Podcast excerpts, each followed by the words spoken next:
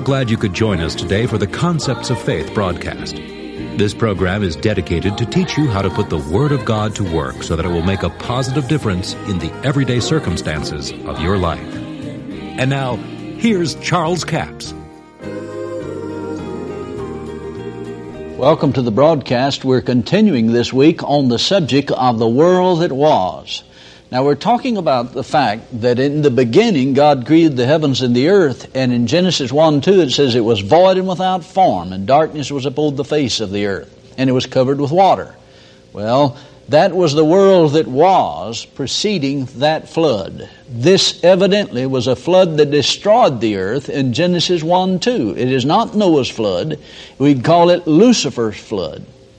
Now I want us to go into the scripture and point out some things I want to go to Matthew, the 13th chapter, and I want to read from verse 35.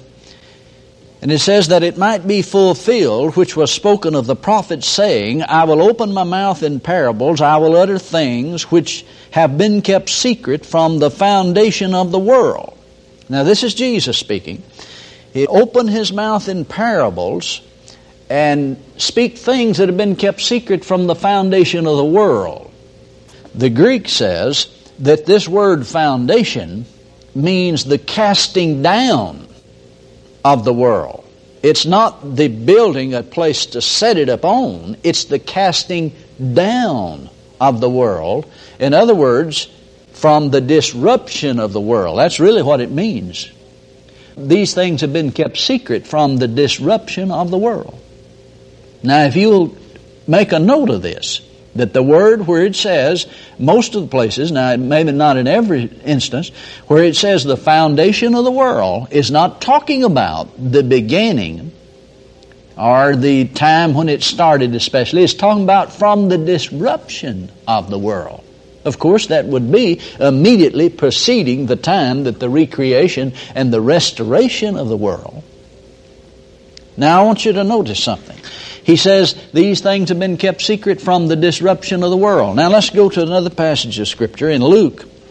Luke's Gospel, we find in 11, verse 50, he says that the blood of all the prophets which was shed from the foundation of the world may be required of this generation. All the blood of the prophets which have been shed from the foundation, from the disruption of the world. Now, you see, we've looked at this and thought, well, that foundation, that's like a foundation of the house, what it's built upon. It's from the disruption of the world. Now, there's another passage of Scripture that I believe that would help us in this area and help us understand something. In Hebrews, the fourth chapter, it talks about the foundation of the world. In fact, there's many other places that it talks about it. Now, Jesus mentioned it personally the disruption of the world or the casting down of the world. And of course, I believe that that's referring to Genesis 1 2 when it was covered with water. Jesus mentioned it three times while he was here on earth. Then he mentioned it twice after he was in heaven.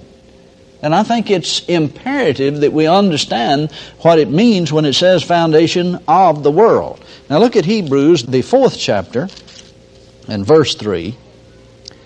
For we which have believed do enter into rest, as he said, As I have sworn in my wrath, if they shall enter into my rest, although the works were finished from the foundation of the world. Now I want you to listen to this. This is one of the strongest scriptures in the Bible concerning this. The works were finished from the disruption of the world. In other words, these things that we see in Genesis as the recreation. This is God finishing His works. It says He worked six days and then He rested on the seventh day. God finished His work since the disruption of the world.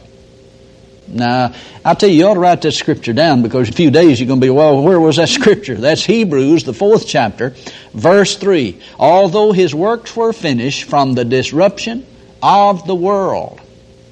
It says foundation, but that word means disruption of the world.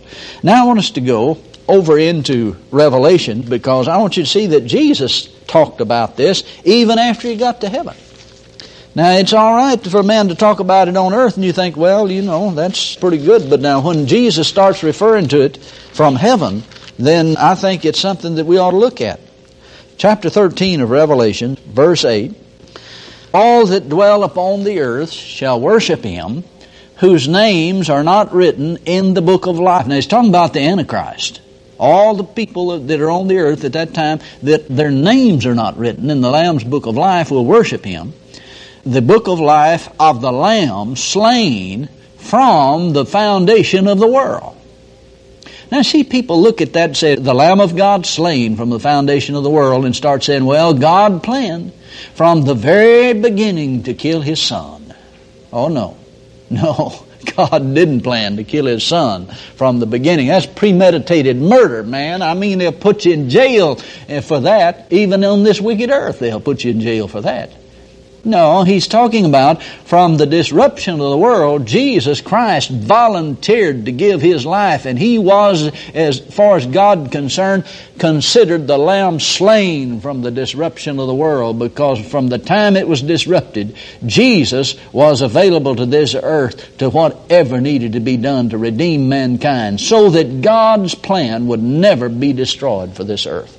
It was God's purpose that this earth be like the planet heaven and that is the will of God for the earth today.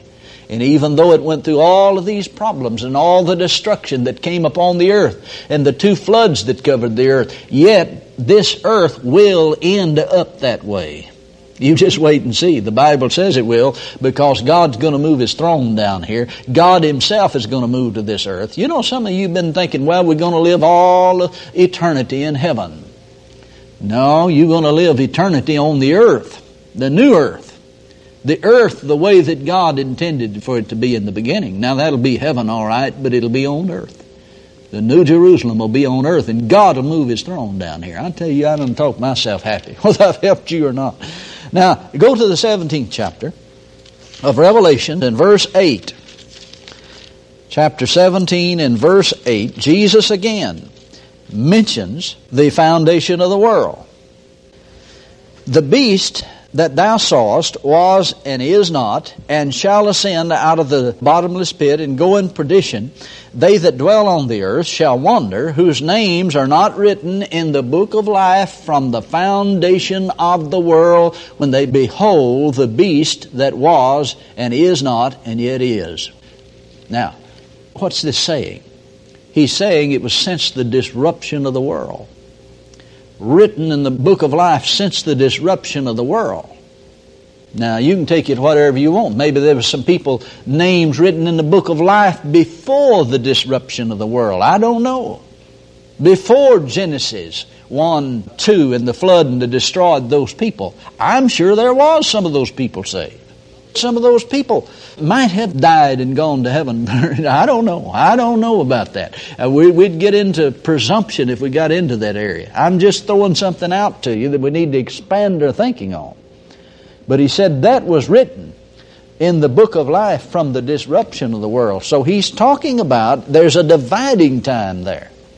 And it's time we looked at it. There's a dividing time from the disruption of the world and that's what he's talking about. From the time that the flood destroyed the first earth, the world that then was, not the one that destroyed it in Noah's day. Now let me show you something in the scriptures.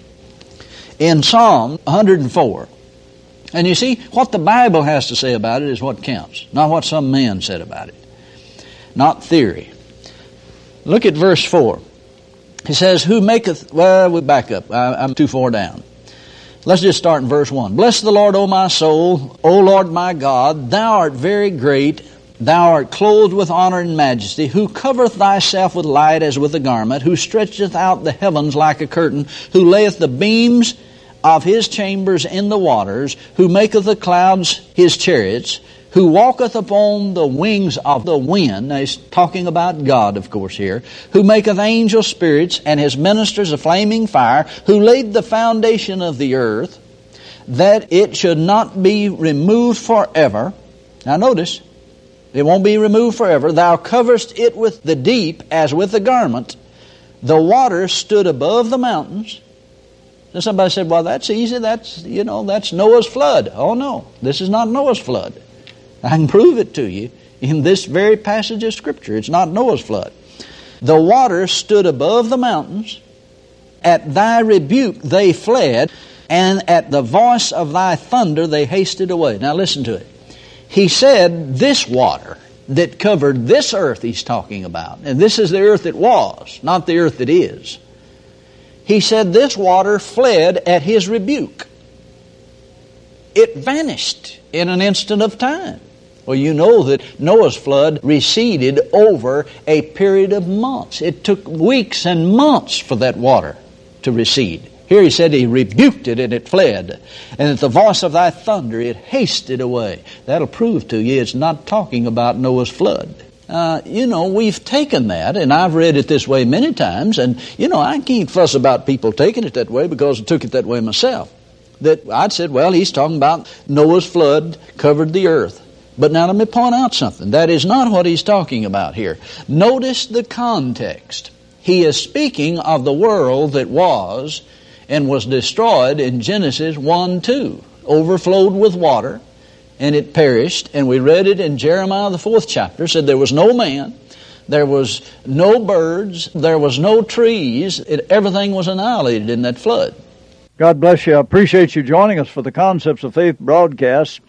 Now, our CD offer this week is CD offer number 7225. It's two CDs for $15 plus $4 postage and handling, a total of $19. The World That Was is the title of it. Now, I know what some of you are thinking. What do you mean, the world that was? Well, in 2 Peter chapter 3, Peter is talking about, For this they're willingly ignorant of, that by the word of God the heavens were of old, the earth standing out of the water and in the water, whereby the world that then was, being overflowed with water, perished. Which world? The world that was standing out of the water and in the water. In other words, it was covered with water in Genesis chapter 1, verse 2. But you read down to verse 9, God called dry land earth. So it was not covered with water when God created, but this is telling you that there was something happened to the earth, the world that then was, being overflowed with water perished. That gives you the end of that earth, as they knew it in that day, is ruled over by angels, and then God re created the earth or gave it a facelift about 6,000 years ago. And he said, Let us make man in our image and our likeness, let them have dominion. So this is what we're dealing with here. It says, whereby the world that then was, being overflowed with water, perished. Now the world that then was is not the world that now is, or they wouldn't have called it the world that then was. But the heavens the earth, which are now by the same word, are kept in store, reserved in the fire against the day of judgment and perdition of ungodly men. But, beloved, be not ignorant of this one thing. One day is with the Lord a thousand years, a thousand years is a day. So we go into great detail into the fact that the world in Genesis 1 1 that was created was totally destroyed. None of that civilization exists today, but the earth was given a facelift about 6,000 years ago, and thank God wicked angels don't rule over the earth today. That's offer number 7225. It's two CDs for $15 plus $4 postage and handling, a total of $19. We have a toll free order line, 1 877 396 9400. Until tomorrow, this Charles Capps reminding you that the enemy is defeated, God is exalted, and yes, Jesus is coming soon. To order the product offered today, call 1 877 396 9400 or write Charles Capps, P.O. Box 69, England, Arkansas 72046. A complete list of CDs, books, and DVDs are available online at charlescapps.com. Through the website, you can listen to this radio program again and subscribe to our podcast. This broadcast is sponsored by Charles Capps Ministries and our listeners in this area.